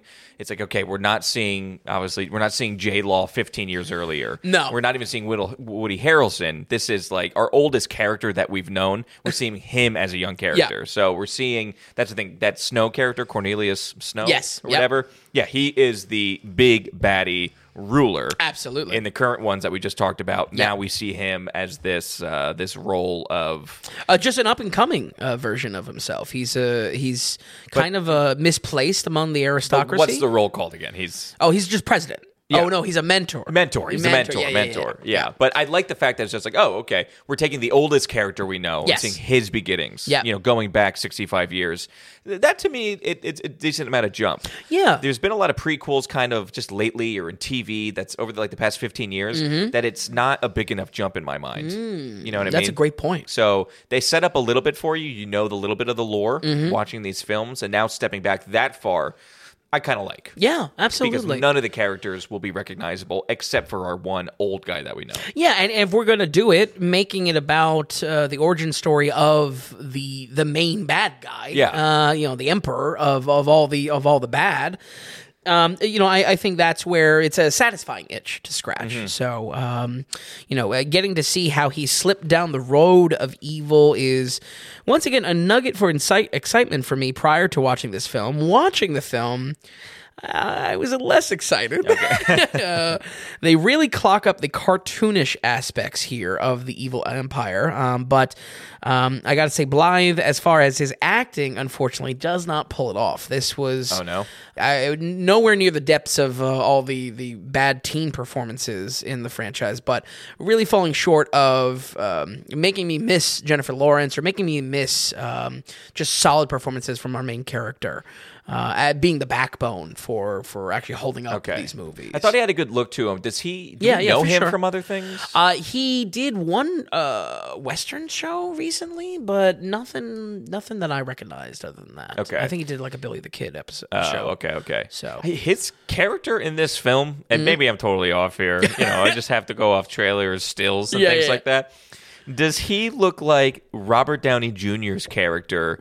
At, not Robert Downey Jr.'s character in Tropic Thunder, the not blackface, but when the Oh, actual Australian, Yeah. like blue eyed. blonde hair Australian. Definitely a little bit. The lo- I, I see exactly what you're going for. Because there's really not much to go off of that one, the fake trailer, but Right. it's when he takes down the hood. But he's, yeah. Yeah. Right, right. Okay, that's all I got. Maybe, maybe, yeah. because that's all I got.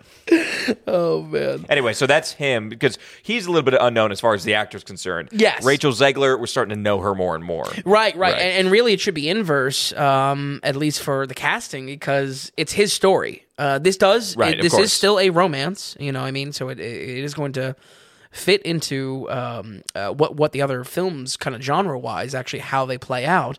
Yeah, uh, Zegler kind of outshines him almost in every single scene intentionally by the plot Yeah. but also just in this casting performance as well. So, of course, the the story, i i like I said, is still romance focused, but the movie flip flops on his depiction, uh, Snow's depiction, that is, um, used as a valid romantic interest and a supervillain that he needs to become.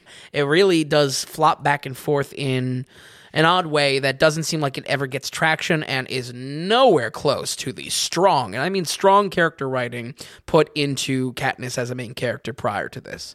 Uh, that counts for Zegler and uh, Bly. I, I will note that the last act of this has an interesting reset um, and actually tries to test Snow's character in a role reversal uh, of the similar type of plot beats that were that the series is known for. But um, that's that's about as much praise as I have to give for the for the main pieces here. Um, the Hunger Games themselves are once again boring action set pieces, uh, despite the retro future throwback, with more token deaths than ever. Uh, really, it's just like. Uh, what Really, it the- is just so inconsequential that it needs two tributes per per, per district because we never get to meet more than eight. You know what I mean? It's, That's a shame. That's really is a shame. yeah, Make the deaths cooler and meaningful, and Right. Like let us know the characters a little bit more. Absolutely. And that's where I go back to a little bit of my critique of the rules of the game because it's like that's not just for background noise or that's not just for context. That is an opportunity as a writer that you can use rules to crank up tension and actually have it hit the audience and Yeah. be real for them. Yeah. Uh, hit for me at least. so I have to watch these movies.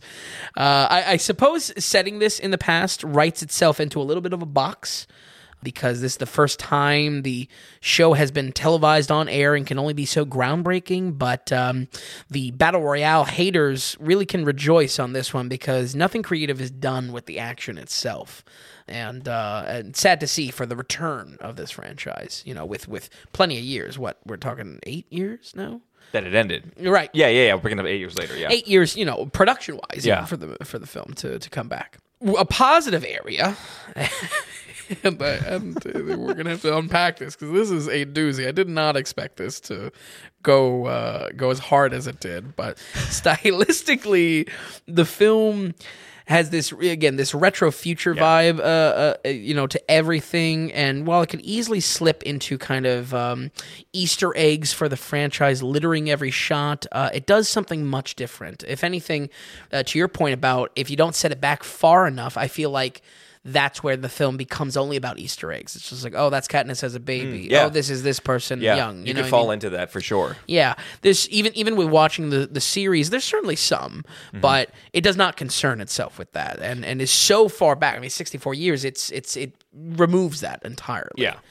Turns out, though, my thoughts on comparison comparing this to Lucas's Star Wars prequels were more dead on than I could imagine. Um, uh, this time jump is an excuse to show how, I mean, truly evil, uh, like deliciously evil, um, Panem really is, and the insane personalities that lay the groundwork for the games. Supporting actors are a pedigree that is pretty great across all of these, and I'm I'm glad that it uh, continues from the original trilogy. But Viola Davis has a downright unhinged performance Really? in this. Yeah, it's wild. I mean, In a great, in a great way. uh, It- in a so bad it's good way for sure. Okay, okay. Yeah, I mean, look up a picture of her. I see this. it. Yeah, you see. so you- she's trying to be the Tucci. Is that no, a good comparison? No, uh, no, she's she, her character. uh, Prospectively, we never met a game maker before. We've met like right hand men and, and different things Oh, like that. okay, sure, yeah. Uh, we've never met um, like a foundational character like her. Let me tell you, both her and Peter Dinklage characters uh, have taken such a cartoonish extreme here. It really. I can't say it feels like the series at all anymore. I thought the Um, whole point is over the top and crazy. It's that one. not it- like it- It's this. okay. Okay. not like And this. Viola Davis, she- she's usually like stoic. Oh, sure. And like badass and cool. she's the one good thing about that horrible, horrible uh, superhero movie. Suicide Squad. Yeah, Yeah, yeah, yeah. yeah, I, I agree. Uh, here, I can't say she's The Woman King, you know, right? Yeah, yeah, yeah. Um, uh, I mean, here it is unreal. My jaw. I was I was Katniss in the last two part of the finale. I- my jaw was on the floor. I was like, what are they putting on screen? it is unreal. You know, in concept, I like the idea of Snow being nurtured by these like insane people, and that's what produces yeah. an evil leader. Sure. Uh, but uh, I'm not kidding, folks. I do not make this comparison lightly. This shit is taken to an unusual extreme, and I would put Viola's po- performance side by side with Emperor Palpatine in The Revenge of the Sith. Oh, It really? is that hammy. It is that deliciously garbage. Um, it is that so bad it's good. it is unreal. that sounds amazing. Yeah, I, I I was really split on it too because enjoyment wise, I was like, oh yeah, Right, Like, right. This, this is great. Like, but I, I don't know. I, I I more am split on it. You know what? Uh, the longer I sit with the film, I'm like, I don't know if that can If, be. if they're this, and you're not just talking it up, it is, No. if you're having this reaction. it is. Yeah. This reminds. I love what you said with it, where it's like maybe you need these crazy, over the top crazy. Yeah. And that's how we get Snow. Sure. And even at an older age, he's almost like a tame version of this. Exactly. You know what? Th- this reminds me of like. Like you think Gordon Ramsay is mean in the kitchen. The Yeah. guy he actually learned from was Oh. a straight psychopath. Oh, right, right. Maybe it's a little bit of that. Absolutely, absolutely. Uh, you know what what he's being nurtured by, what he comes up in. Right. Uh, but let me tell you, Okay, this is the sell- you're selling tickets right now. I think, man. so tickets so it's already going to be out of the box office by the time we, we post this. I mean, just just uh, pull up a screen grab. I, she's Doctor Gruel or something like that as the character. She's got two Yeah. different colored eyes. She's got a crazy gray uh, salt and pepper fro. She wears uh, blood, uh, what looks like blood-soaked clothing. I mean, I, I don't want to question Suzanne Collins too much because I haven't wrote a you know a hyper successful trilogy of, of novels and, and this coming back to it, Yeah. but. I, I don't know. I, I'd, I'd be really interested to hear her thoughts on why she went with such a conceptually bold uh, design on everything. On everything, you know that, that, that this now pull pull the Yeah. pull the camera back a little bit on the retro future style, on the foundation of these Hunger Game leaders and these radicals within the government. I like, think ultra elitist to an a certain uh, to to an extreme just means ultra gaudy and over Mm. Yeah. the top, essentially. Yeah.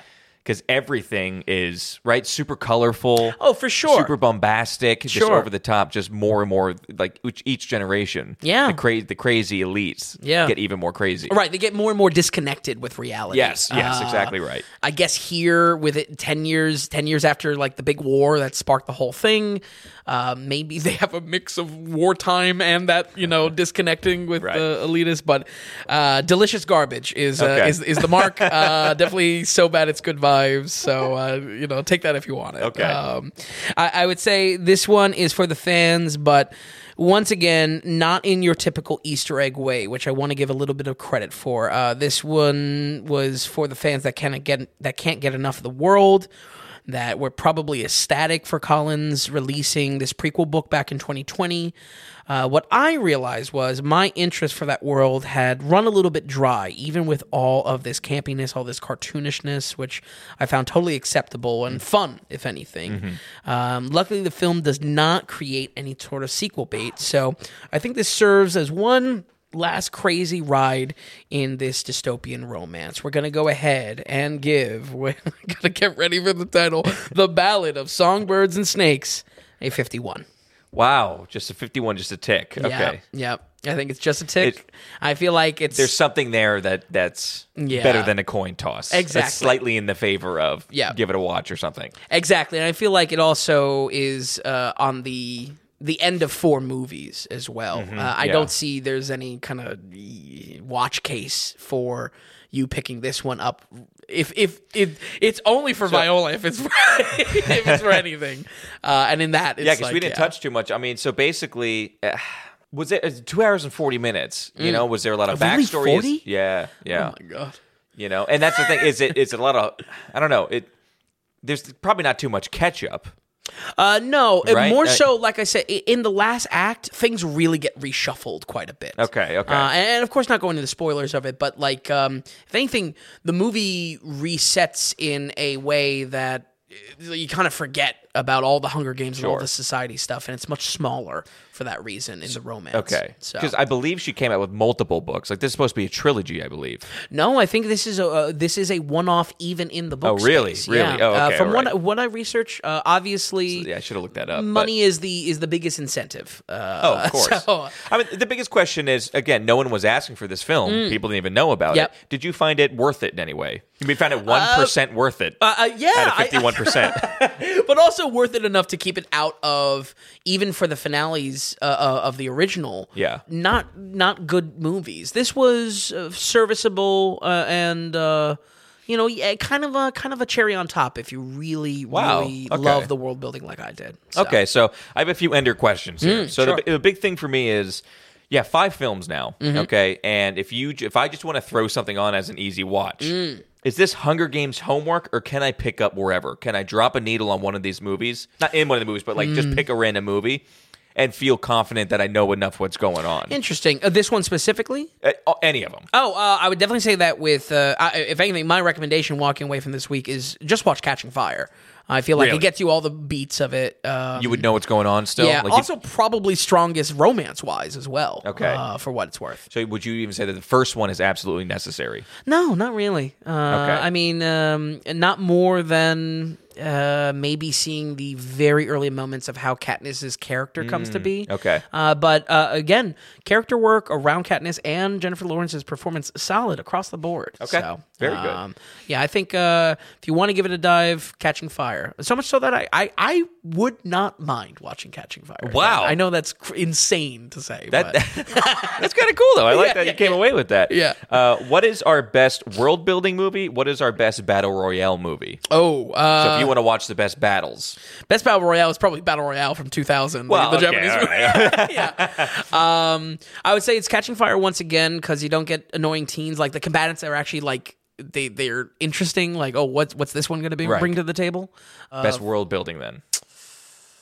Maybe the first one because the first one is the concept. Okay, it's setting us up. Yeah, that that that is the introduction to how drastic this. You know, we go from poverty to seeing this like crazy society. That that is that is full credit to the first. What one. would you do if you only had to watch two, where you had like a week, like a Saturday free? Mm. What did you think about watching the latest one and then going to Catching Fire? Yeah, maybe. Or, or just vice versa, because we do get some good. So that's how moments. unimportant it is having to watch that. Yeah. Okay, all right. I, I, I, and again, this is this is coming from the person that's saying skip part of the finale entirely. So And then another question I have: Do you think that this? I mean, this is the big question. Is this better as a TV show? oh, uh, Because that's my entire. I feel like it could be very ripe for a TV show. I think as so. A premise, Each yeah. book could be a season. Sure, sure. You know? or even stretching out. I mean, that that could be a good You way to get- to give substance to the actual games themselves. Oh. Stretch out the the minor beats of who's dying and whatnot. They would come. You know? They would become. They would become like survival. Yeah. Episodes. Absolutely. you know, and they would actually get more in depth of how they're surviving. You get closer to some characters then, Sure. so the deaths would have more impact. Yeah. it's not like just okay, just six die Ex- immediately. right, right, and it really is that. Like I think- they, they die in bunches. Right. you know? I think I think a, a TV show could just do better at one world building and kind of give that action that people are there to see a little bit. Mm-hmm. Yeah, you and if anything, my main critique about how we don't give a damn about 24 contestants, maybe that's the key to stretch out the time and, Yeah. and, and give us more time to find out about the contestants then. Okay. So, All right. So we both agree on that. I think it really would make a better show. yeah. Because now, okay, you, this let's say that original series. Now you have second series, which Mm. can jump back in time. Sure. Oh, Peter Dinklage dressing up again. for three seasons or whatever. Keep them around. three It's seasons. fantastic. Or maybe to you know you understand that every 25 years it's a big version of the games. Maybe Ah. we tackle the 50s or something. you know what I mean? We should Yeah. give him some money from this Collins lady. Um, and then, and then I just while you were going through all this, it just struck boom. A light bulb went on in my head. Okay. we need a new compilation on the site. Oh, And okay. it would be labeled climate controlled domes. Climate okay. controlled- Okay. Climate so, controlled domes. We have Right. all of the Hunger Games. Yep. Okay. We have King Kong versus Godzilla. Yes. Because And- yeah. his dome looks just like the Hunger Games dome. For sure, Right? He's not in sure. it much, but it's in right. Truman Show. Yes, absolutely. Do- dome aesthetic. Yeah. I mean, he's, he's Dome in a dome. core. Yeah. Yeah. And weather control, we could do weather control. Yeah, climate control dome. That's what Sure. I have down. uh, and I think if we have one more, we're golden. Uh, the uh, I'm spitballing here. The Pauly Shore '90s stoner comedy Biodome. I love it. And we're good to go. Okay. We're there. It's there. So maybe a compilation coming to you soon on the site. Again, another just wonderful thing to check out on the dailyratings.com. Ah, yes, yes. Enriching your film watching. Um, Vin, any notes left for here? I think that was a great deconstruction of this Yeah. series. Uh, any notes here? Anything coming up? We have a lot of new releases coming up. yeah, a lot of new releases. We are going into a heavy December uh, just because everything was pushed, and then you know, just in general, there's a lot of film releases that may not be like super wide, but nonetheless will show their face during Oscar time. yeah, yeah definitely. Um, tell you what, next week I'm I'm just excited to call heads or tails on Napoleon. I uh, just want to see if Ridley, oh, yeah, definitely. Ridley definitely. Scott, you know, where where's he at? where's he at this time? Lately, it hasn't been good. Yeah. He came out with a comment saying, like, oh, I, in the amount of time that Scorsese was working on Killers of the Flower Moon, I came out with five films. Right, And it's, like, right. it's like, maybe that's a problem. yeah, maybe that's Have not you seen good. your films that you, have you released lately? Yeah, for real. Uh, always have high hopes, yeah. Especially for Joaquin and Ridley together. Sure. You want it to be good. But, Uh, another uh, time with Vanessa Kirby, gorgeous. Sure. Oh, know? we loved Vanessa Kirby. Yeah, yeah. Oh, love- All right, Vin. Thank you so much for walking these, uh, for watching these. for catching fire, or for being hungry. Uh, We appreciate you. Appreciate you stopping by here with us tonight. So, folks at home we'll run it. Run this down one more time.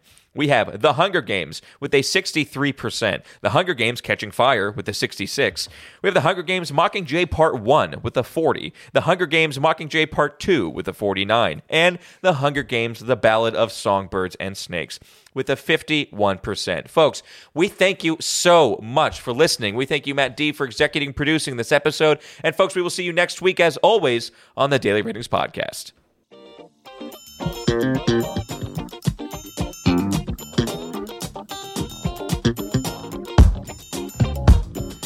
Hey, if you enjoyed the podcast, if you would, give us a good rating or tell a friend about us.